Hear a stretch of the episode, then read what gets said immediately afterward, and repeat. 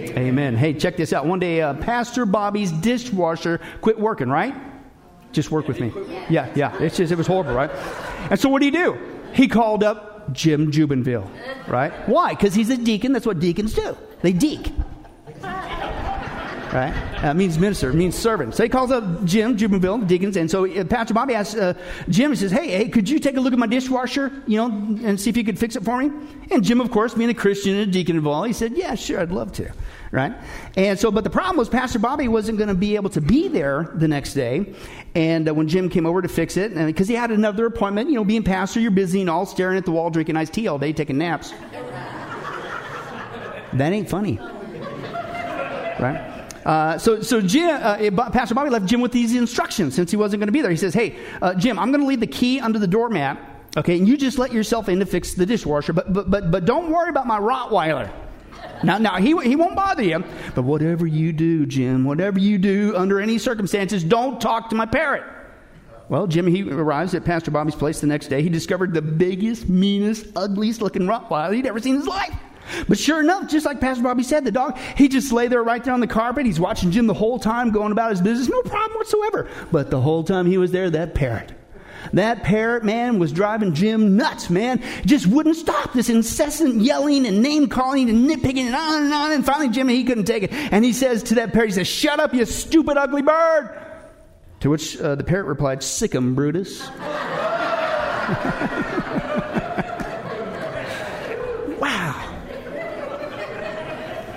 How many guys would say, because Jim, unfortunately, wouldn't follow some simple instructions, that his day was about to get even worse? Okay? And folks, believe it or not, uh, I see the same unfortunate situation awaiting our whole planet uh, probably here pretty soon. Only it won't be from being chased by a giant Rottweiler. It's going to be being placed under the wrath of God. And the Bible is clear. Why? Because they wouldn't follow simple instructions. All you got to do is pray and ask Jesus Christ to forgive you your sins, confess Him as Lord, believe in your heart that God raised Him from the grave. The Bible says you will be saved. But they won't do it. And the Bible says because of that, your day went from bad to infinitely worse for the next seven years if you're going to even survive that. And even if you somehow survived at the back end of the seven-year tribulation, and if you're still not born again, and you still don't cry out to God, the Scripture says the angel's going to come and harvest you and throw you straight into hell. Just follow the simple instructions. There's a way out. Okay? And, uh, but as again, we've been seeing, God's not just a God of wrath. He's a God of love as well. And because He loves us, He gives us so many warning signs, heads up, advance notice. Why do you think that nearly one-third of this book, the Bible, deals with prophecy? Because he's trying to, he's not willing that any should perish. I'm giving you heads up. Here's what to look for. I'm not going to tell you the exact day of the hour. Why? Because we would goof off, wouldn't we, to the very end as Christians. Oh, I guess five minutes to go. Better start serving Jesus. Right? Or if you're not safe, yeah, I'm going to sin up a storm. Yeah, oh, five minutes. Okay, I'll get safe. He doesn't tell us the exact date and the hour, but He tells us when it's getting close. Right? And believe it or not, folks, another one that we're going to deal with, we already dealt with uh, twenty weeks on the Jewish people, sixteen weeks on modern technology, and twenty-some weeks on A I. Well, there's tons of prophecies. And to me, each one of those is just another facet of God's love. How many different ways has He got to tell us, I love you, I'm warning you in advance, please get saved, follow simple instructions, please, please, please. And believe it or not, as crazy as it sounds, another one of those signs that we're going to take a look at, uh, this one today specifically, is this. Hybrids and the return of the days of Noah. And you go, well, that sounds like a science fiction movie. Well, it is. Uh, except it's our reality. Right? And, and whether you realize or not, as crazy and as eclectic as that sounds, hybrids and the return of the days of Noah is exactly what Jesus said you can expect to reoccur on the planet right before He came back at His second coming. But as always, don't take my word for it.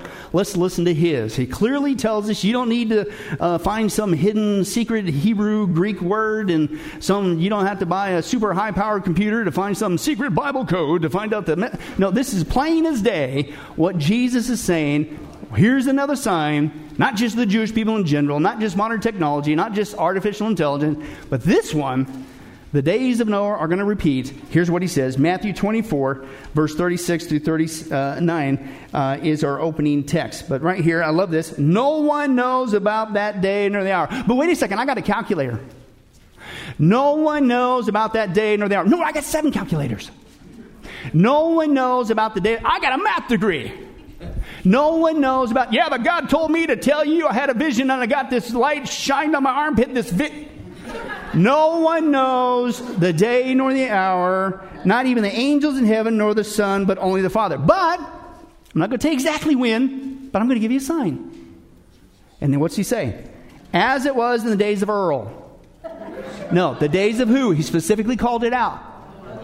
Noah, right? So it will, not maybe not might, it will be at the coming of the Son of Man. For in the days before the flood, here's the sign right here, people were what? What were they doing? The Bible says that Noah was a preacher of righteousness for one hundred twenty years. He's preaching away. And how do they apparently respond to his message? Ah, yo, crackpot. They're just what? Eh, no big deal. Judgment, smudgment of God. I'm just, they're, gonna, they're eating and drinking, marrying, giving in marriage up until the day that Noah in the ark. Now, is that being fulfilled today? When you try to tell people about Jesus, you better get in the ark of Christ right here. You better get saved, follow the simple instructions. And eh, whatever. I gotta, I gotta go to work tomorrow. I want to get married first. I want to do all this.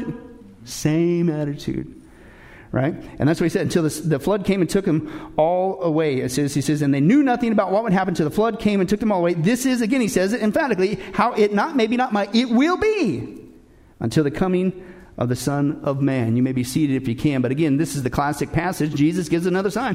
What do you need to look out for on the sign on the planet right before he's coming back? Now, the coming back he's talking about here contextually in Matthew twenty-four is not the rapture.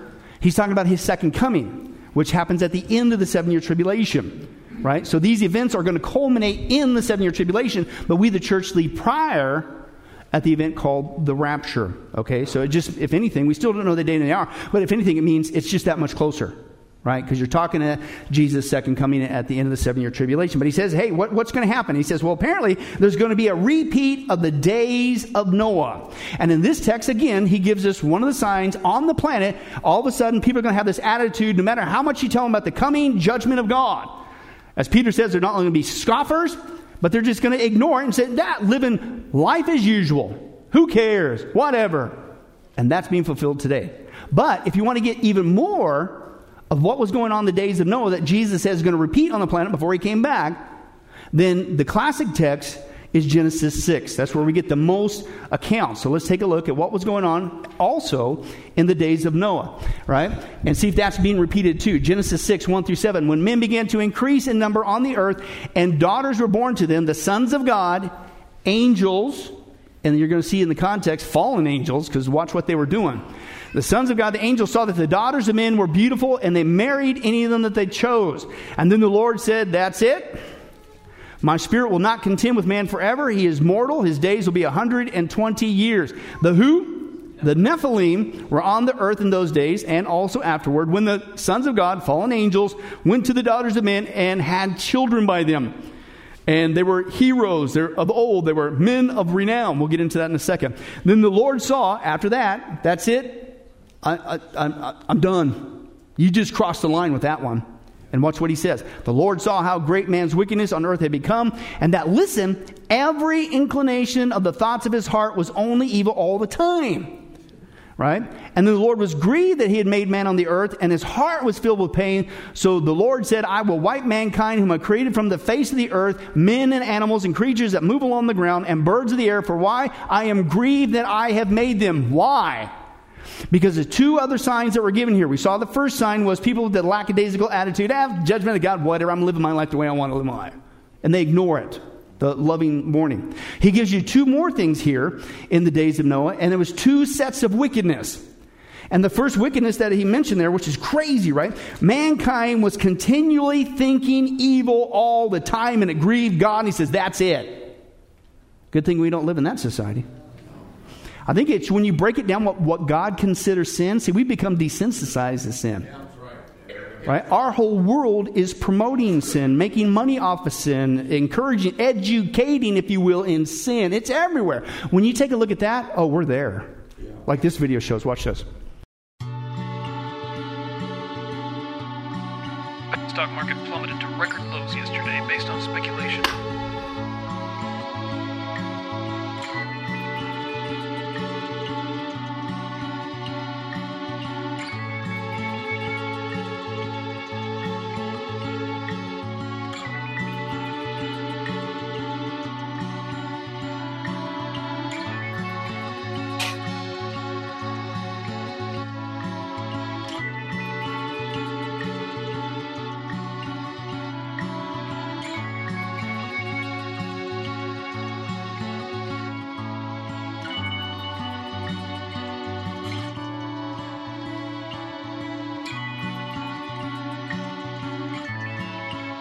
And it came to pass when men began to multiply on the face of the earth, the Lord saw that man's wickedness had become great, and that the thoughts of his heart dwelled only on evil.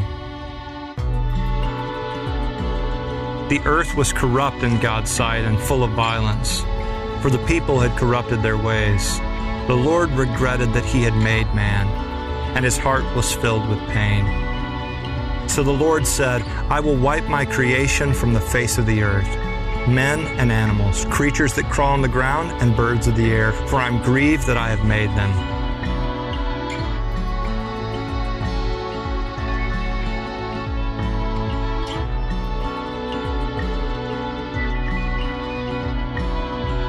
But one man found favor in the eyes of the Lord, one righteous man, blameless among the people of his time, who walked with God. This is the story of Noah. And it's the story of us today, when you break it down. Continually, wickedness everywhere. We're just, frankly, I, there, even as Christians, we're desensitized to it. Our world, it's all about sin, twenty-four hours a day, seven days a week. We live in it. The Scripture encourages us. We're in this world, but don't be of it. Be, be a Noah for your generation, right? But folks, that's being repeated today. So so now we got two out of three going on. You know, signs to indicate the days of Noah before Jesus come back. What's he say? Number one, this lackadaisical attitude towards the judgment of God. Ah, whatever. I'm just going to eat, drink, marry, party, do whatever I want to do. Yeah, whatever. And and, and then we live in a society. It's going to repeat the, the thoughts the thoughts of mankind was continually wicked and evil. But wait a second. There's another one that was mentioned there. A second wickedness in the Genesis account. And that was some sort of a hybrid creation of mankind. In fact, it called it out. It created something called a Nephilim. So the question is, well, what in the world is a Nephilim? Well, it's the Hebrew word Nephil, and it means, as was translated, heroes of old, men of renown. But literally in the Hebrew, that word means giants. Okay, and so you stir all this together. How do you know that uh, you're getting close to the return of Jesus Christ, the second coming, at the end of the seven-year tribulation? Uh, you got three things, as we just saw. You got a lackadaisical attitude towards the judgment of God, dare I say scoffing. You got continual wickedness, we're already there too. And then you're going to have some sort of a hybrid creation going on. Hi- I use the word hybridization of humanity. Now, I can see the first two, but come on. Is that really happening today as well? Yeah. Now, I want to take a little detour because when you see the remains of all that perished at the flood, which is what we find buried in the dirt, by the way. You know, it's like one guy said, if there really was a worldwide flood, and it destroyed all of life, animals and plants and people and all that stuff, then you would expect to find billions and billions of dead things buried in rock layers all over the planet. You know what we find? Billions and billions of dead things buried in rock layers all over the planet. Well, duh! There's no evidence for the flood. Get a shovel! Yeah. Right? Now, what you're going to see is that everything prior to the flood was giant. And I want to ex- I want to, I want to explain that because it wasn't all because of the Nephilim hybrid fallen angel thing, but what we find buried in the dirt, the dead things from the flood, they were pretty big. And the first reason that everything was big, and I'm talking plants, animals, insects, you name it, was because of the pre-flood atmosphere that got destroyed after the flood came. Right? Let's take a look at some of that scientific proof. Is it possible that environmental conditions of past ages favored the development of giants? Certainly we know from fossil evidence that some species, like dinosaurs, grew many times larger than they do today. Optimal genetic expression means the best that the organism has within the D N A is expressed because of favorable atmospheric conditions. Life on this earth as we know it no longer has the same life expectancy as it did at the time of the flood. A thinning of the ozone layer means less protection from the ionizing radiation from space and less protection for plants and animals. Being interested in Earth's original conditions, after thirty-five years of research on those parameters, I've attempted to reconstruct that context. And in so doing, I've had our engineers build a biosphere that doubles the atmospheric pressure, that increases the electromagnetic energy, that increases the ratio of oxygen, but not to the level of toxicity, that eliminates ultraviolet radiation, et cetera. And the experiments that we've run have been very gratifying. In our controlled scientific experiment, we have measured the effects of a pulsed electromagnetic field on biological systems. We have these pacu piranha fish that normally at three and a half years of age are about this size under optimal conditions. Yet we have them now in excess of twenty inches, weighing just under five pounds each. Under these control conditions, we have succeeded in producing giantism at an accelerated rate. Under these described conditions, plants and animals would live longer, be much larger, and that's precisely what we find in the geologic column in the fossil record.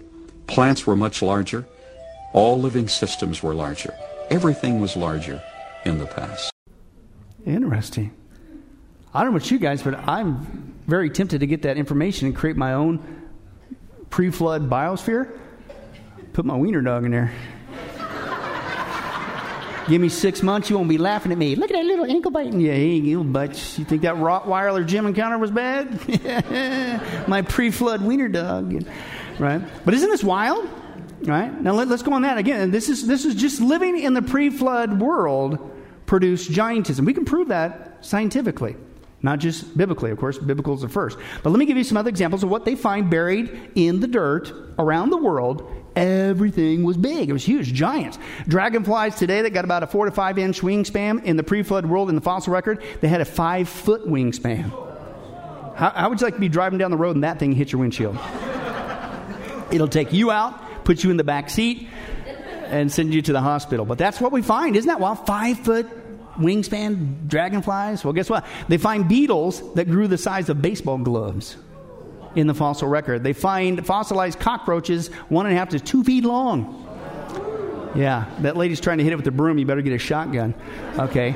Uh, but speaking of shotgun, they also find fossilized crickets and grasshoppers two feet long. Yeah, that's, that's pretty gross. But watch this. They find monstrous spiders. This is a fossilized tarantula one and a half feet long. Yucko, yucko. Uh, they find, listen to this, shotgun is right, centipedes eight and a half feet long. I remember when we lived in New York, we had a basement, and uh, we were down there. I turned into this family room, but it was kind of damp and creepy. We had bugs back there. But they had these like uh, millipede things, right? All these like fifty-five million legs on them, right? And uh, we were down there watching T V one time, and all of a sudden that thing just, I won't tell you who, but somebody screamed like a little girl, right? And, uh, but that, that was only about that long. Can you imagine eight and a half feet long? That's what they find. This is not make-believe, right? Uh, they found a uh, hornless rhinoceros, eighteen feet tall, thirty feet long. Everything got bigger prior to the flood. They also find fossilized beavers, eight feet long. And one guy says, well, that makes sense. If you got bigger trees in the pre-flood days, you need bigger beavers to chew them down.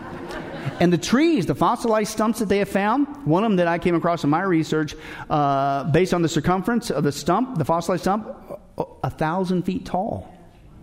Some say even higher. Well, that makes sense. You need a bigger beaver to chew that baby down, right? Right? And then fossilized fish, not whales, fish, seventy-two feet long. Just a fish, not a whale, just a fish, right? Sharks, enormous, eighty feet long, sharks, right? And uh, pigs grew the size of cattle. Uh, that they find, uh, they found a fossilized remain of a giant penguin, almost as tall as a man. That's it. He's, he'd have to really wear a, a real tuxedo, right? Listen to this: water scorpions, eight feet long. I don't like swimming in the ocean, period, but that will keep me out for life. Eight and a half foot long water scorpion. That's crazy. They find rodents uh, the size of an economy car. Their head as big as a cow's head. Fossilized donkey in Texas, they discovered, was nine feet high at the shoulder. At the shoulder was nine feet high. Kangaroos, they found eleven and a half feet tall. This is a turtle still on display, as far as I know, in Yale Museum, ten feet tall. A turtle. That's a lot of soup, right? Right. Uh, and uh, uh, listen to this, you, you hunters. Deer antlers, twelve feet in width. I'll pause for the tears. Right. Okay. Isn't that crazy? Uh, giant geese weighing more than a half a ton have been found.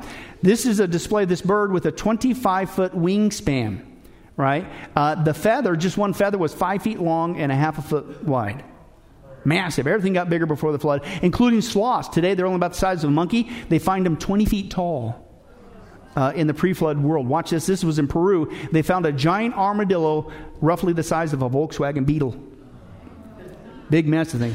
Now, you hit that one with your truck, it ain't going to, yeah, you're the one in trouble, right? And then, here's interesting, they find lizards up to twenty-three feet long, over one thousand three hundred pounds. And they say, well, wait a second. He says, that's interesting, because dinosaurs means terrible lizards, right? And he says, uh, reptiles have the potential of growing throughout their entire life. They don't have a cutoff mechanism. They'll just keep getting bigger and bigger and bigger. So he says, you throw that back into the pre-flood world. If reptiles lived uh, longer like they did in the pre-flood world with all this atmosphere and giantism, they would be, quote, what? Dinosaurs, terrible lizards, in just a few hundred years. Wait a second, we've been lied about? Yeah, get our creation study. If you want to hone in on that one, get our uh, study called Dinosaurs, The Truth About Dinosaurs, or just get our whole creation study called The Witness of Creation, and we expose that on, on massive detail. But, the, but, but the, I wanted to bring that out, because when it comes to this Nephilim talk, some people, you know, say all that was from... I, I'm not convinced necessarily that what we just saw with the bugs and the spiders and the cockroaches was, was an angel hybrid. No. However, don't throw the baby out with the bathwater. I do believe that there was a fallen angel hybrid, specifically called Nephilim, that were giants. And that was done with people and fallen angels. So my point is that hybridization of humanity, is that being repeated today? Yes. Yes. In fact, it's going on a scale that basically, I'll say this, all of God's creation as we sit here is being hybridized out. And we know God's coming back to judge the planet. But I'm convinced he has to. Because at this rate, when I'm, we're going to, in our study the next few weeks, when you see what they're doing as we sit here, and they've been doing for years, whether we realize it or not, whether it's being reported in the news or not, he has to, because if he doesn't, there will be nothing left original on the planet. And I'm talking all of God's creation. And I want to share with you uh, some of the ways that that's happening. The first way is we're seeing a repeat of Noah's day, a hybridization of God's creations, starting with plants. Now, basically, pick a plant, any plant you can think of, and folks, including, by the way, the ones we ingest for food, and they're already being genetically modified, right? Uh, and, and I want to share with you, and it's been going on for decades. In fact, some some of the things that they're doing to plants today are, are, are just, it's like freaky scientific movie stuff. It's like, what are you, what are you doing? Okay? How many of you guys saw that movie, uh, Avatar? And they go in that forest, and one thing about the forest is the trees glowed in the dark. Okay, cool. They're making glow-in-the-dark trees. You know why? Because don't you know they want this new green deal. They want to go green. And in order to save the planet and save electricity, we're going to genetically modify trees to become the new streetlights. Sounds funny. Guess what? They're already doing it. It's crazy, with, with irreversible side effects. Watch this. M I T researchers have made an important breakthrough in their quest to make plants that glow in the dark a reality.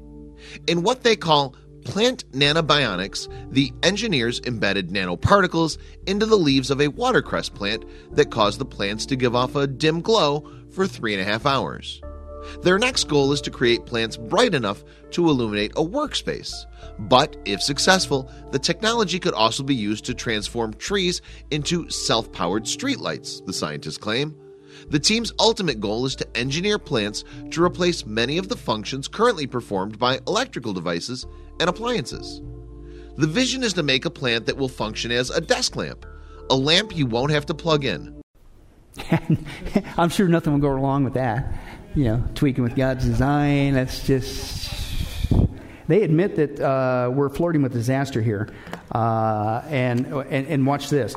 Quote, Brasilia considers transgenic trees, that's what they call these. They're basically genetically modified. And they uh, are, here's the danger. They say these genetically engineered eucalyptus trees produce about twenty percent more wood than conventional trees, and they're going to be ready for harvest soon. The trees were developed by Future Gene uh, company, and the trees' speedy growth also, listen, boosts the absorption of carbon dioxide from the air about twelve percent, quote, to aid in the fight against greenhouse gas emissions. So now you're not only making them glow in the dark, you're tweaking them from God's original design. Trees were not made to be glow in the dark, and God has his good reasons. But now you want to modify them so they will literally change the atmosphere. What could go wrong with that? Under this guise of, you've got to save the planet. But they continue. The genetically modified trees, quote, do pose some biosafety issues. And here's the, they say it's a potential danger on the plants and animals around them. Why? Because guess what? There's always the danger in any genetically modified plant or crop of what? Cross-pollination. And they're saying the trees make it worse because last time I checked, trees are bigger than corn or wheat. That's just, they're bigger. And so that means the, the, the pollen from these new genetically modified trees can go way further on all kinds of plants. And they even say in the same article, including plants that bees like to use to harvest for nectar that gets turned into honey that we eat. So just one tweak will quickly spoil it down eventually to you and I as humans. And you're ingesting these weird, freakish, irreversible changes that can mess up all kinds of life on planet. Uh, and, and they admit this, and this is a direct quote. This could have ripple effects worldwide. Turn to somebody and say, duh. And say, well, why are you doing this? I, I, I go back to Romans chapter three. There is no fear of God before their eyes. And they are, isn't that just like Satan? Take all of God's creation. He not only takes God's truth, and what's he do? Every single time. He twists it, contorts it, perverts it. That's what he does. Exact opposite, messes it up. And so here he is now in these last days with science, not using fallen angels, but science. Maybe the fallen angels, demons inspired these people in science. I'll give you that. But here he is now tweaking, twisting, contorting, perverting all of God's creation. Just in time for the last days. Now, it gets even worse than that. They've also developing something called gene sprays. On, on plans. And this is what they're, they're saying. This is going to be great, man. Because, you know, in case you can't make up your mind, watch this. Uh, you don't like the look of the roses in your garden? One day you might be able to buy a spray that changes the color of your flowers by silencing certain genes. Companies like Monsanto are already developing gene silencing sprays that disable vital genes. And then you're going to market that over the counter, let alone do it on what? what? Well, wait, wait a second. If you, if you can do that for plants and you just, I mean, and it happens that fast is what they're saying. I, I just sprayed on it and it literally changes color genetically before my eyes. Well, if you can do that with plants, a gene spray, then couldn't you do that to animals? Hey, wait a second. Could you do that to people? And go back to the plants. I mean, if you had some nefarious purpose or wanted to take out a large swath of humanity. You know, they, they use crop dusters and get a whole field all at one shot with this spray. And but what would happen if you did a gene spray on the human population? Whether purposely or not or whatever. I mean, I mean, and then certain genes would shut off and it, it would just, just like, it changed just. Is this why you're coming out with all these zombie movies? I'm not going to say thus saith the Lord, but it makes me think. I mean, you literally could do that. You could fly overhead, spray, and people. Because I'm sitting there going like, there's got to be a reason, right? Uh, obviously, I'm not a big fan of those shows. Uh, I don't think you should be watching those shows. But I, I'm going like, why do they keep pushing this? It's like, that was back in the nineteen fifties with Abbott Costello, the black and white creature of the Black Lagoon, the zombie, the mummy. The mummy always got me because these guys, ah! And that thing goes this fast. Yeah.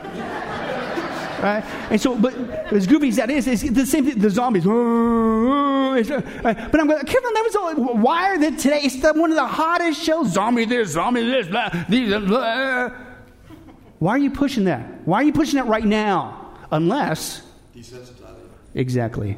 I think you're decent because you know what could potentially come. Or maybe you do have some nefarious purposes. And that's your fast track way to spray and get rid of a bunch of people. Right? So, also, the other aspect that they're saying is not only the gene sprays, but this is the issue. So, well, okay, I'm, I'm going to I'm gonna stay away from those gene sprays. I'm just going to have an umbrella, right? And I'm going to stay away from those glow-in-the-dark trees. And I'm going to stop eating honey. They're not going to genetically modify me. Well, this is the, this is the debate on what's called G M Os or genetically modified organisms, including the organisms that we ingest. Now, what blew me away in my research, I thought, well, you know, surely they're going to uh, stick a label on it and at least give us a heads up to make a choice. Well, Ron, as nice as that sounds, stop calling me Shirley. But two, uh, no, they're not.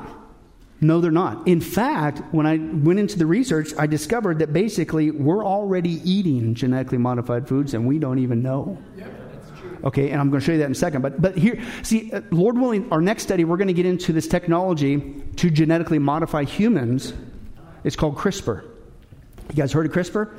Basically, CRISPR, we'll get into this in great detail, Lord willing, if we're still alive and still here next time. Uh, it literally can slice and dice the D N A by the single strand. Just like a movie strip. I don't like that little scene. I, I take it out and I put it back together. They're doing that, and they've been doing that since twenty twelve on the genetic D N A level.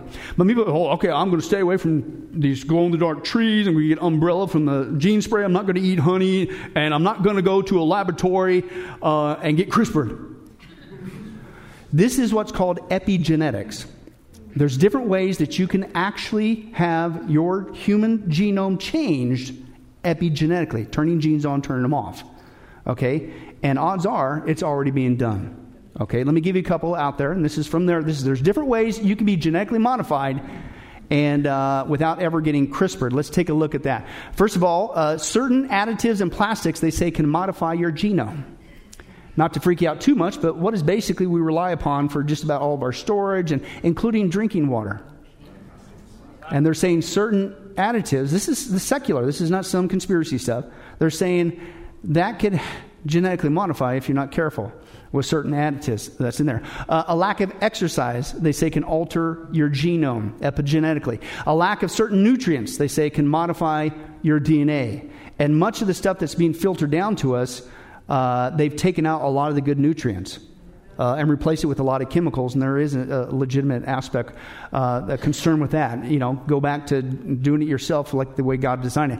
Even childhood abuse or other forms of tra- trauma, that can actually alter your D N A, they're saying. Addictive behaviors, watch this, with what? Marijuana can alter your D N A as well as what? Your future offspring as well. And what is being passed in state after state in the United States of America? And they think, oh, it's fine. These people, they're cool. They don't hurt nobody. And it'll be fine. And excuse me? Not only are they finding that every state that opens the allowance of marijuana usage, that it actually uh, causes harm to that state, but now they're admitting you keep that up, it's going to alter your D N A and your future offspring. We don't even know the long-term effects of just that decision to begin to, to, to legalize that. Uh, starvation. Uh, if a person goes through starvation uh, for a period of time, it can alter your D N A. And here it is, vaccines. Vaccines, it's now, and this is secular research, vaccines can be used to alter your genetic makeup whether you want it to or not. Why? Because you're putting something into your body externally that then can affect it uh, uh, genetically. In fact, as we mentioned before in our COVID update study, okay, two of the vaccines admittedly are to rewrite your genetic code, with the mRNA, the Pfizer uh, one being one of them. Uh, with the, but there's two of them out there. So, th- so they even admit that they're specifically designed to change your D N A, right? And again, and again, so and I bring that up because people say, oh, I'm just going to stay away in this little bubble. No. There's different ways for you to be genetically modified even as a person without you even knowing about it. Now, let's get back to the food aspect, right? Okay, maybe you didn't make it into CRISPR and you stayed away from those glow-in-the-dark trees and didn't eat honey and had an umbrella, right? But watch this. This this really was concerning to me. They're basically saying everything that we're already eating is probably not even the original from what it used to be. And this is a quote from the University of Florida, right? And they said, there is n- listen, there is not a single crop that I know of in your produce aisle that is not drastically modified from what is out there in the wild. And this one came from Consumer Reports, what I'm about to show you. I'm not going to read it to you. You have to see this with your own eyes. This is Consumer Reports, not Christian Wacky Conspiracy Guy dot org. Consumer Reports. And here's what they admit. According to Consumer Reports, what they say, direct quote, pretty much every food sample that they tested contained G M Os, including things like breakfast cereals, baby formulas, how about those veggie burgers, and even popular chip brands from Consumer Reports. And you're thinking, well, if it's got harmful effects, they're going to let us know. No, there is no transparency. There is no regulatory board on all this. And they say, all that is known about such research development activities comes from the published academic papers that companies have chosen to disclosed to us. What does that mean? You're only getting the information they want us to know. And think they're going to tell you that? Of course they're not, right? But that's what's going on, okay? But that's just plants. Remember, what was this? How do you know you're living the last days? How do you know you're getting close to the second coming of Jesus Christ? Repeat of Noah's day. You got this lackadaisical uh, attitude towards uh, the judgment of God. That's here. You got the thoughts of man continually wicked all the time. That's here. But you also have a hybridization of humanity. And again, we just saw plants. Let's now move on to the next one. This one really bugs me. It's insects. Come on. I waited all week to share that. Yeah, you put it in your pocket for later. Bring it out about three hours from now. Hey, that was funny. Did you hear that, Pastor Billy? Insects. Johnny said bugs me. Whatever. It still ain't working. Let's just move on. Now, again, I'm going to have to blow through this section, okay? But again, to drop the uh, the plug, uh, basically what we're doing is we're hitting highlights of our thirty-two hour documentary called Hybrid Super Soldiers and the Coming Genetic Apocalypse. So if you want to get more, get that study.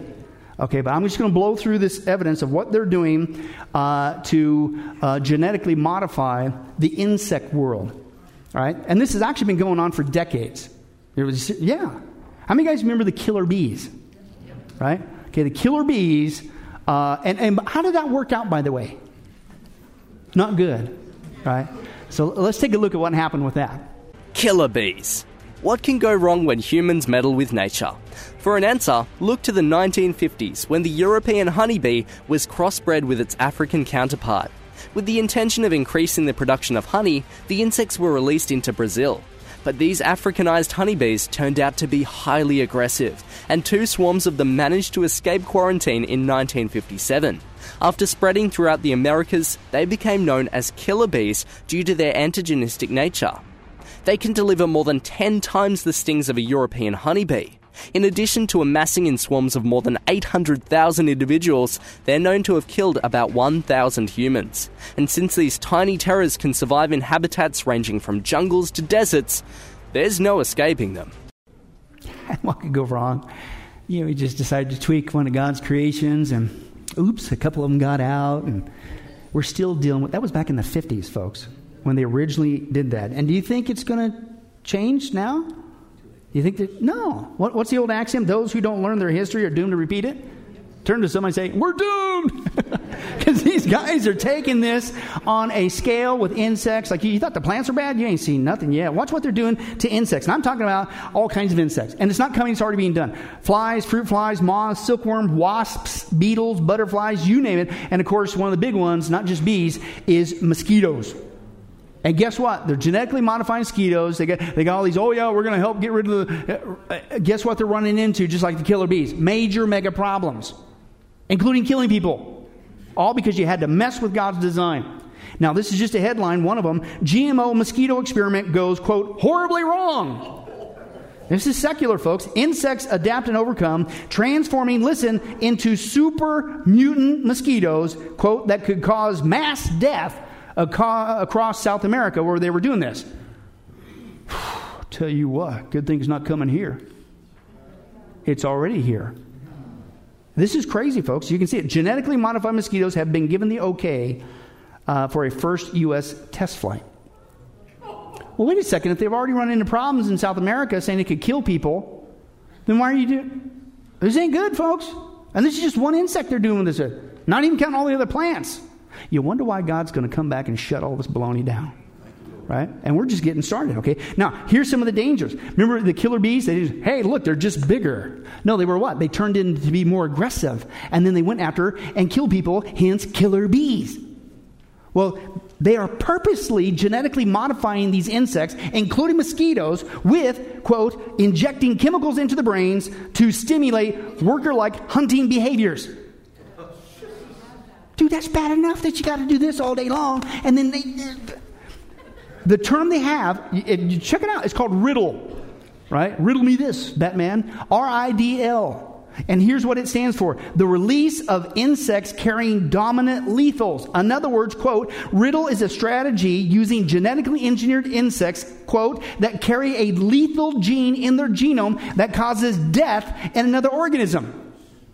But I'm sure they're just stinging themselves and other insects. Are you crazy? That's why the South American one says it's it could cause death, mass death. That's their words, not mine. This is nuts. Why are you doing that?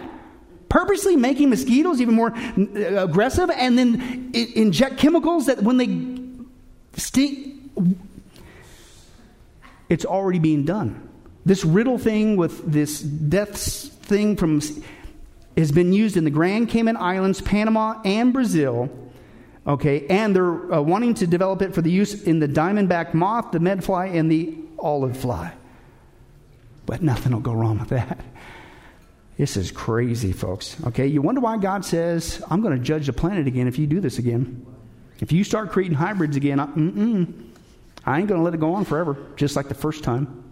And folks, you're seeing it happen. Let me give you one more. Now, when you genetically modify organisms, typically, what happens, including with insects, you can genetically modify them, and then they'll reproduce. But usually after about two to three generations, shocker, it's like they were designed by God, they go back to their original format. And God, you know, they go back to the original tape. And they go, well, that's great. At least if we, for, you know, a couple generations have to put up with killer mosquitoes, we just got to hang out long enough with our umbrellas, right? Stay away from honey and those golden dark trees. Don't go into a CRISPR lab. We'll be okay. They've now developed something called gene drives. And a gene drive gives them the ability to drive this change genetically into an organism throughout the entire species. It won't revert back. So it forces the genetic change in a whole population with irreversible results. Check it out. It's called Gene Drives.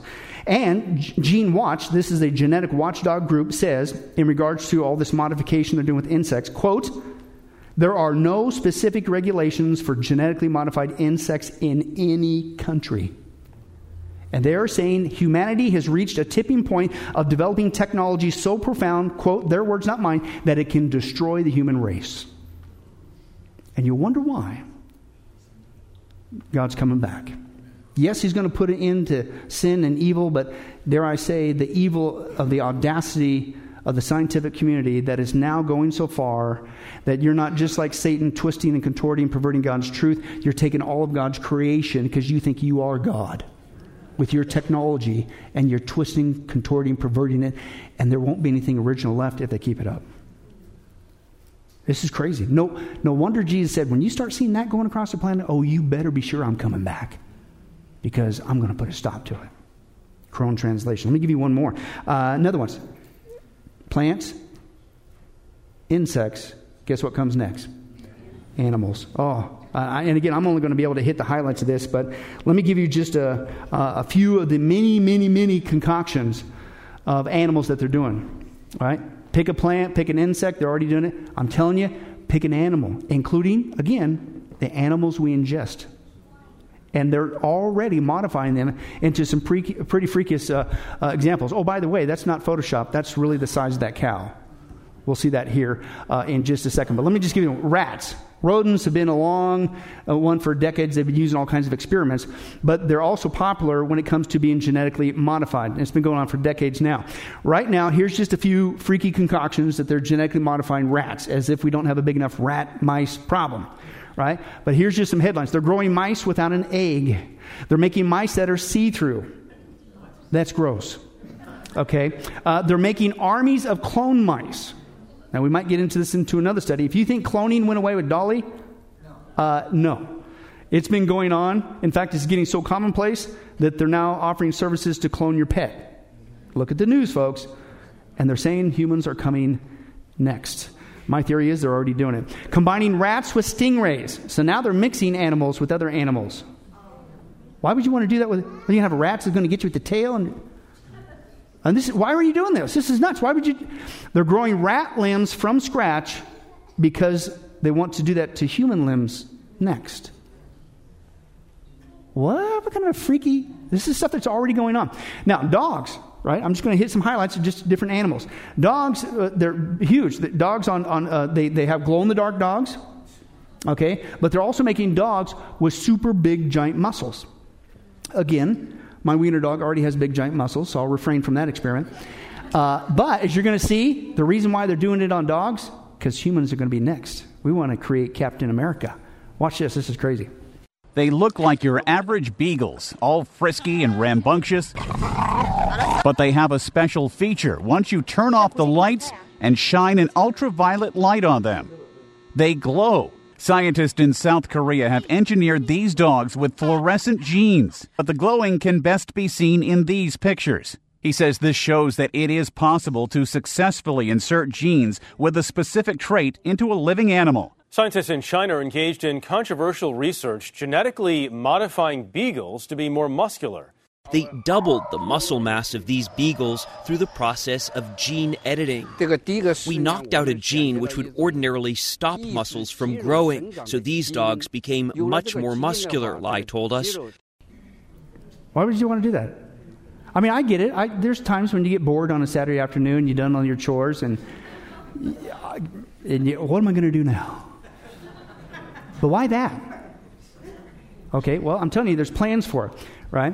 Uh, some would say that that's uh, a lead-in for humans. In fact, some would always say that. They admit it in print. Now, I don't know if you can see the actual uh, print that's used there, but let me read it to you. It says there, armies of super soldiers were a step closer to reality today after China announced it was genetically engineering uh, uh, types of uh, super muscular dogs. And then if you don't believe it, what's the picture they show? The super giant muscular dog next to who? Captain. Captain America, who, if you know that story, what did he do? He was Mister Scrawny Guy, right? Don't look at me. And then they crammed him full of the genetic modification thing, put him in that cooker, and then he came out looking like me, right? I hope that's a good laugh. But they're saying what? We're working the bugs out on dogs. Don't kid yourself, humans are next. We're going to have a whole section, Lord willing, if we're still here, on super soldiers. That's already being done, right? Uh, dogs are just a test case. But again, they're cloning dogs. They're cloning cats and horses. Again, uh, look out in the print. A lot of famous celebrities, Barbra Streisand, they're already doing it. They've been doing it for years, cloning their pets. Uh, the prices are actually coming down. Uh, cats, I think it was like twenty thousand dollars a dog, thirty thousand dollars. Horses, the clone horses, fifty thousand dollars.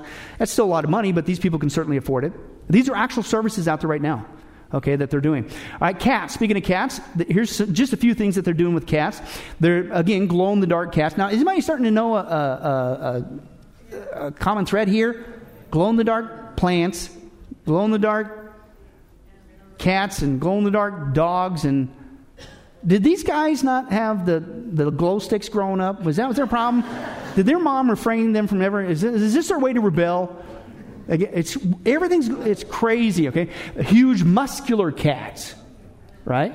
And watch this, using cat genes in soldiers to give them cat-like eye vision at night. They won't need those goggles anymore. You can genetically modify them to have that.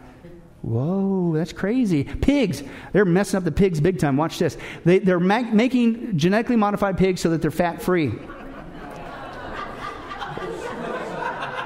Yeah, last time I checked, pigs, you want them fat. I make them good and bacon, right? But they're genetically modifying them so they're fat-free. And not only fat-free, they're making, listen, low-fat pigs, listen, using genes from a mouse. So they're inserting mouse genes. Not coming, it's already being done. You may be eating it, you don't even know. Mouse genes into a pig. Now you're eating rat pig. But don't worry, it's low-fat. But what's that going to happen? What's that going to epigenetically happen? What's that going to do to us? There's no long-term studies. We don't know, right? And they keep doing it. They're making, of course, super muscular pigs. This is their term, Frankenswine, right? Huge, massive hogs, right? They're doing enviro pigs, pigs that produce less gas to supposedly help save the planet. They don't, you know. Crazy. They're doing high omega three fatty acid pigs, and this one they're using worm genes.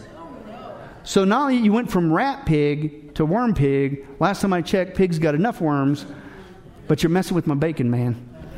Uh, that, that, that's not good. Okay, and they're also making micro pigs, uh, genetically modified little teeny tiny pigs that they're uh, selling for pets out there. Okay, and then of course, shocker, here it is, glow-in-the-dark pigs. Right? All right. Let me give you a couple more. Cows. That's an actual picture there. They're not messing with the bacon only. They're messing up our steak. You know this is evil, right? Uh, super muscly cows that are freakishly big. Watch this. This is nuts. You've heard the expression, everything is bigger in Texas. Well, that isn't necessarily true in the small country of Belgium. Super cows on steroids that bury bonds of bulls? These super cows, better known as the Belgian blue bulls, are genetically mated cows that scientist farmers have been working on for years. Each generation of new cows become bigger and stronger with double muscle mass for leaner and better beef. Don't mess up my steak. You wonder why God's coming back? It gets even worse than that. It, it, it, watch this, folks. They're making eugenic super cows. So now they take these cows. They're eugenics, of course. You meaning good genes, good genes. Oh, by the way, who was involved in eugenics? Hitler. As we'll see in, in a future study, you know what the new term they're calling it? That because they're doing this on people. We'll get to that later, Lord willing. Nugenics. It's like, at least you try to hide it better. It's crazy, right? But they're they're taking these eugenics and then they're hiring them out and making it into a business. Well, you can mate my genetically modified cow with yours, and we're going to produce this and all that stuff. This is all going on. It's not coming. They've actually genetically modified cows so that they're more heat tolerant. Why? This one was crazy. This is to keep up with the South America uh, cattle market. Can't compete with the American cattle market because it's hotter down there, and the cows have a harder time. They they can't grow them as fast and as rapid and, and, and in the state that we can here. So they've actually genetically modified them so they can tolerate heat better to compete with the American market. But you you just messed up the cow, right? Okay, hornless cows. They're genetically modified so they don't even grow horns. So you don't have to mess with that process if you know anything about that. Cows, listen, that produce human milk. I'm telling you, you got to be here next time, Lord willing, if we're still here. Because we're going to get into this with humans. They're mixing animal and human parts, gene- genetic modification together. And this is just one crazy concoction. Watch this. Humans have been drinking it for millennia. Wholesome, healthy, full cream milk. But this dairy in Beijing isn't quite what it seems. These cows have all been genetically modified. Ooh. And this is human breast milk. The Chinese scientists responsible successfully inserted the human breast milk gene into a cow embryo and then implanted it into a surrogate. You may find the idea hard to swallow, but these dairy workers disagree. They say it's stronger and sweeter than cow's milk. It's a world first in a country that's leading the stampede to embrace genetically modified food. China's pushing the boundaries of genetic modification, seemingly unperturbed by any ethical concerns. In other words, nobody's stopping them from doing this. Whatever concoction they want to come up with. Now to the point it was creating what's called chimeras, human-animal hybrids, and now it's being marketed for people, humans, to ingest. And if you don't think that's going to have some problems, you're kidding yourself. All right? Let's take a look at these evil critters, also known as chickens. I had to throw this one in there. I mean, they're evil as it is, but watch what they're doing with them, making it even worse. Uh, they're making, of course, super meaty, genetically modified chickens uh, as well. They're making featherless chickens. You know why? They literally are, they won't grow feathers. That's to compensate because they have so many thousands of them in these Uh, barns, these massive barns, and it creates a lot of heat, and they die from the heat. So now if you cre- genetically modify them with no feathers, they stay cooler. Well, it's like you created the problem, but now they make another problem genetically to fix the problem instead of, you know, it's just crazy. Uh, now, this they're calling them pharmaceutical chickens. Now, why are they doing that? Well, that's a play on the word, because now they're producing drugs inside of the chicken egg. So that when you eat the egg, you're taking your drug. Yeah, eggs are what I call embryonic evil. That's chicken in its early stages. And what you need to do is step on and squish it and when it's in that embryonic stage, Ruth, so that it doesn't grow up to become a menace to society. But it's bad enough. Now you got to step it with both feet because inside that egg are drugs. It's crazy. Watch this. Well, tonight, a new and unusual way to make medicine. Researchers in Scotland say they have found a way to have chickens lay eggs filled with medicine. It's a method that could make some drugs much more affordable. W B Z's uh, Doctor Malika Marshall has the story. These chickens are far from ordinary. They're laying eggs containing cancer-killing drugs. Scientists at the University of Edinburgh have genetically modified birds to produce human proteins in their eggs that boost the immune system. Scientists say making medicine with eggs is up to one hundred times cheaper than producing it in a factory. Oh yeah, nothing go wrong with that. What? It's crazy, folks, but we're still not done. Let me just give you a couple more quick. Uh, pick, pick, a, pick a sea life, amphibians, whatever. Not coming, they've already genetically modified them.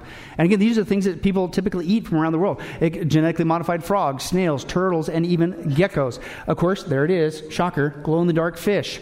Uh, genetically modified sea, cumber, uh, sea cucumbers, lobsters, oysters, snails, crayfish. I grew up in Kansas, we called them crawdads. Right? Uh, shrimp, crabs, sponges, abalones, uh, and salmon, they grow with six-pack abs. They're freakishly huge. Uh, they call them frankenfish, right? Uh, that's, again, their term, not mine. It's crazy. Uh, miscellaneous animals. Now, here's the concern. Every time you genetic, genetically, yeah, wait till you see it. I'm not making it up. Every time you genetically modify a plant, an insect, or an animal, it's not just that modification that has a danger. It has a danger of spreading. Goes out into the wild, and then it mates with its kind and creates that, and it begins to alter the species even without using the gene drive that forces it to happen, period. But these animals, that's the danger. You modify these cows, but what if it gets out? You modify these cats, but what if it gets out? You modify, right? They're going to go and mate, and then what would that do to the species? The, the frankenfish, this is their concern. And, and they said this, one article said this, oh, well, these salmon that we genetically modified, um, we hope they don't get out.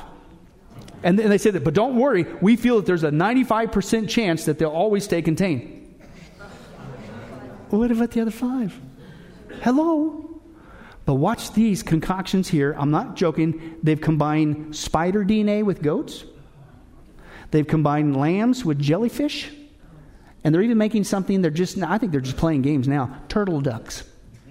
Watch this. Turtle ducks. One of the most unlikely hybrids we've encountered is the offspring of a turtle and a duck.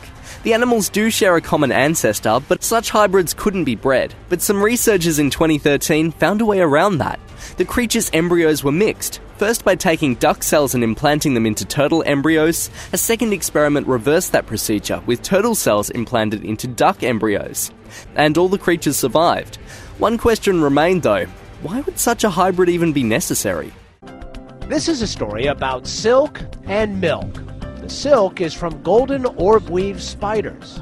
There you go, pumpkin. They're incredibly inquisitive. They're a lot of fun. The milk from specially bred goats.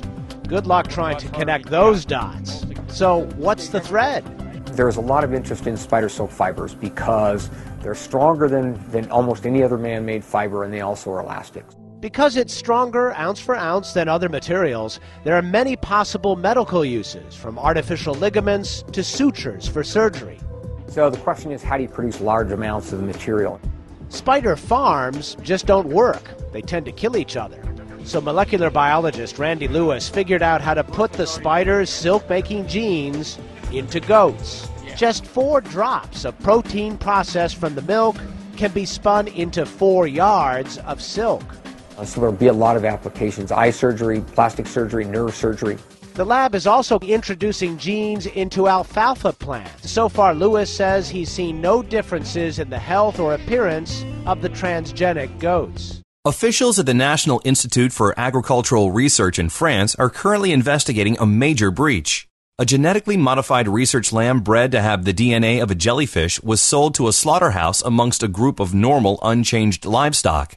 It was then sold to a buyer in the Paris metropolitan region in October two thousand fourteen and is thought to have been consumed. The incident is believed to have been a deliberate and malicious act resulting from tensions among the staff. This stuff is secure. We got nothing to worry about.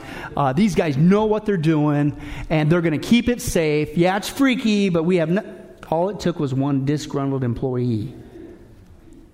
And it's already out there doing who knows what. Oh, by and this one... Somebody ate it. So you didn't just eat a lamb, you ate a lamb that was also genetically modified with jellyfish. And I don't care how much peanut butter you eat after that. Ah, it's worse than that. How many guys would say all this stuff is a really bad idea? Right? John, you knew I was going to say that. They even admit it. We're getting ready to close. Humanity might someday, okay, here's what they want to do. I'm going to give you a couple buzzwords. You do the homework, and this is what they want to do. They want to make animals like humans. Here's two buzzwords. You look it up in print. This is their plan. They call it brain boosting. They also use a term called uplift. We're going to uplift the animal species to be like us. And here's their rationale. Think of all the, the Green Deal people and save the planet. This is what they want to do with all this technology. Quote, humanity might someday meddle in other creatures on this planet and bestow upon them, quote, the gift of sapience. That is, the ability for animals to argue, ponder, store information, appraise, discuss, create, express, manipulate tools so they can, quote, join us in the problematic task of being worthy planetary managers. And they say, I mean, what's wrong with lending a hand to the others across nature's chasm so they can help us build starships? Maybe one of their ingrate teenagers of an animal will blame us later saying, hey, I didn't ask to be this smart. Anybody ever watch the reboot of the Planet of the Apes? That's what they want to do. And again, why are you rebooting those from the seventies when it first? Are you preparing us for something? And they go on this. Novels even portray a future in which sapient dolphins and apes serve on our councils, offer their own styles of wisdom, art, and insight, enriching Earth civilization, watch this, an Earth civilization that is, quote, no longer only human. And the last one is this, they want them to talk like humans. Wasn't there another reboot of a movie called Doctor Doolittle? Why'd you come up with that one? Well, here it is, folks. Scientists have already given mice the human speech gene that enables them to learn faster and makes it easier for them to speak. So they're putting human speech genes specifically in a mouse to get it to talk. And they said it's an attractive outcome, but the path to get there is fraught with dangers and moral hazards. Quote, what's to stop somebody from doing this? Uh, it rhymes with God. Rhymes with Jesus. Rhymes with, you wonder why his wrath is going to be poured out on this planet for seven years nonstop, and then Jesus comes back and puts it all down. Because you have the audacity to repeat all of the days of Noah. What's there? It's it's it's happening right now as we sit here. It's not just the lackadaisical attitude that people have towards the judgment of God. You warn them about the coming judgment. They, eh, whatever, I'm going to eat, drink, and beer. That's been here for quite a while. It's not just that people are, oh yeah, you know, they just think continually evil all the time, and we live in this, it works desensitized. That, that's been here for a while. But this giant issue, this hybridization issue, that one's new. But that one too, the third and final one, is here now too. And the way that I take that is this. Folks, uh, it is time to get motivated. Right? Next time we're going to get into the human aspect, Lord willing, if we're still alive and here. But what's Jesus say? When these things begin to take place, and they're taking place, what's the deal? I'm not going to tell you the exact day and the hour, but I'm giving you a clear shot across the bow. It's getting close. And we're on the same mission that Noah had, the first time that God judged this planet. And we need to preach God's truth and be preachers of righteousness and warn people to get into the boat before it's too late. Because if you miss the boat, you're going to be left behind with seven years of God's wrath on this planet. In fact, for Noah's generation, probably looked something like this. Watch this.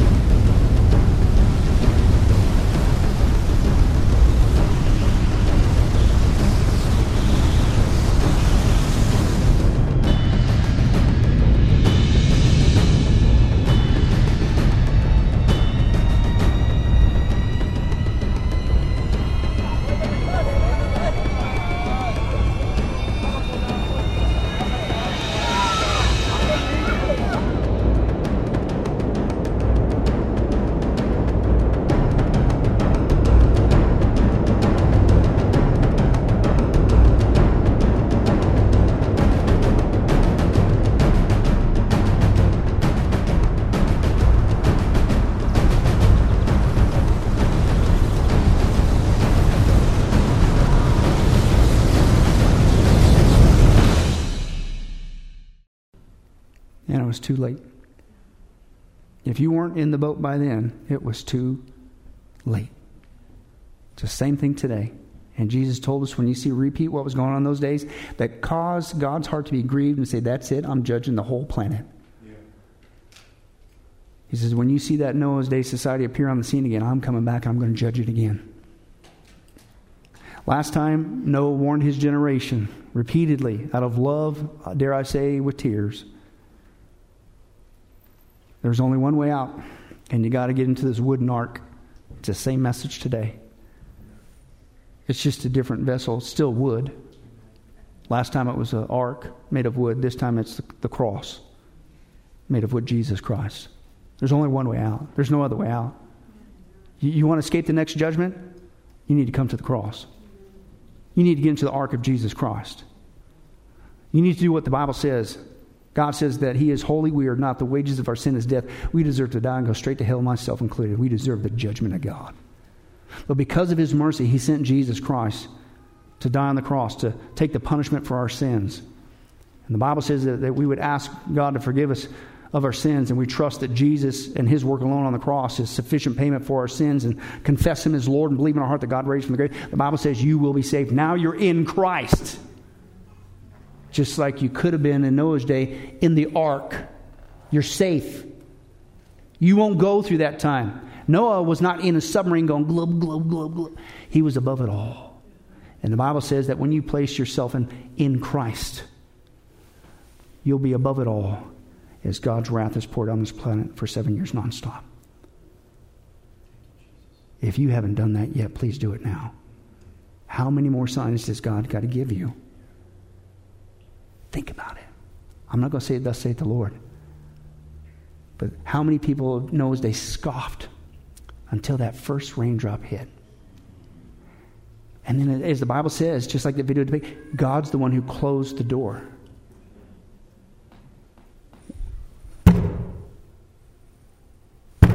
Were they banging on the ark? Noah, I believe you now. Noah, let me in. It was too late. Don't make that same mistake. Come to Jesus today. Amen. Well, hi, this is Billy Crone of Get Life Ministries, and I hope you were blessed with this study. But in closing, let me ask you one final question. If you were to die today, are you sure that you go to heaven and not hell? Before you answer that, let me share a couple things that the Bible says. Did you know that the Bible says that God is holy and that we are not? And the wages of our sin or unholiness is death? In other words, we deserve to die and go straight to hell and be separated from God for all eternity. This is the great cosmic dilemma. God, who is holy and we are not, how can we have a relationship with Him? The two will never mix. Now, to make matters worse, we don't even want to admit this, even though God already knows He's God.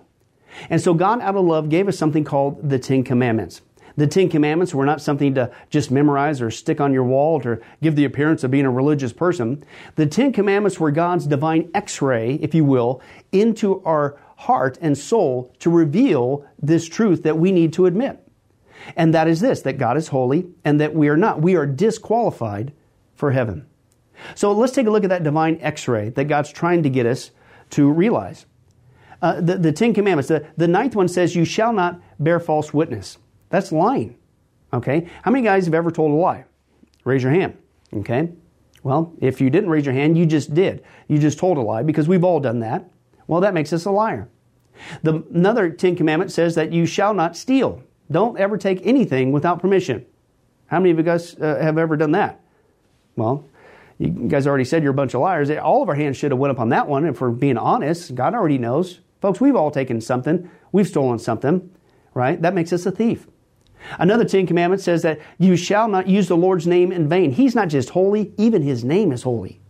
Hey, folks, let's be honest. E- if you can believe it, even the name of Jesus Christ uh, has been turned into a common cuss word. Well, the Bible says that's a sin of blasphemy. Now we're a, a blasphemer. The Bible says you shall not commit adultery. And Jesus said, here's His standard. Uh, uh, even if you look at another person with lust in your eye, you committed adultery in your heart. Wow, so now we're an adulterer. The Bible says you shall not murder. And you might think, well, hey, at least I haven't done that one. Really? Again, the Bible says that the sin of hatred, wishing somebody was dead, Okay, that, that's the same thing. Uh, it's akin to the sin of murder. It's just you pulled the trigger in your heart, but God sees the heart. Hey, folks, that's just five out of ten. How are you doing? You still think you're going to get to heaven on your own? You still think that you're qualified, that you're holy like God, and you could bridge the gap and have a relationship with Him forever? I don't think so. I mean, what did we just see? You're going to stand before God, and so am I. We all are. And we're going to have to give an account for who we are. Hey, hey, God, let me in. Uh, I, I'm a, I'm a liar. I, I'm a thief. I'm a blasphemer. I'm an adulterer. I'm a murderer. And the Scripture is very clear, folks. Such people as these will not inherit the kingdom of God. We're in trouble. But folks, here's the good news. The Bible says that if we would just admit that, that's the first step. To admit that God is holy, that I'm not, I'm disqualified for heaven, I need a Savior. If we would admit that and then ask for the Savior to save us. That, that's what God was doing with Jesus. God gave us His Son, Jesus Christ. He took the death penalty in our place so that we could be completely forgiven of everything we've ever done and be made holy through Jesus so that we can now have a relationship with God, both here and now and forever in heaven. We can become qualified. You, the, the word that the Bible uses is a word called pardon, that God is willing to pardon us of all of our sins and crimes that we've committed against Him and disqualified us, that disqualified us for heaven, right? And we've actually seen this work in real life. Uh, for instance, uh, there's been people who have committed crimes, gone to court, the gavel's been passed, the judge has said, hey, listen, we all know you're guilty, uh, you even admit you're guilty, and uh, for your crimes, you're going to not just jail, you're going to uh, await in jail to go to the death penalty. And did you know that there actually is a way that somebody could get off of death row? It's called a pardon. The one in the authority, the governor, can grant what's called a pardon for that person's crimes, and they literally can go free. Not because of something they did, because the deeds are already done, you can't undo it. Not because of they tried to clean up their act while they were stuck in the jail cell, because that doesn't change anything. But simply out of mercy, the person who has the authority can give them a pardon, and they can go free. And did you know it's actually on historical record that there have been people who have been granted a pardon from the death penalty, and they've refused to take it. And so even though the offer was there to be set free, they themselves still had to go to the death penalty. Folks, in a nutshell, that's what God's doing every single day with all of us this side of heaven. While you still have breath, you still have an opportunity to receive God's pardon. He's willing to forgive you of all your sins if you would just receive His pardon through Jesus Christ. Again, that's what He was doing on the cross. The cross was the death penalty of the day. But since we weren't there, and since we can't earn it, it's a gift from God, you have to receive that by faith. Reach out even today from your own spiritual jail cell, if you will, and say yes to Jesus and God's pardon so that you can be set free and go to heaven. The Bible says that if you will confess Jesus as Lord and believe in your heart that God raised Him from the grave, you will be saved. Hey, folks, if that's you, don't delay. You may not even have tomorrow. Today could be your last day. Please accept Jesus Christ as your Lord and Savior. Confess with your mouth He is Lord. Believe in your heart that God has raised Him from the grave. And the Bible says you will be saved. Well, this has been Billy Crone of Get Life Ministries. If there's anything that we could do for you, our information and, and number will come up here shortly. And please don't hesitate to contact us. But remember, I hope to see you in heaven. God bless.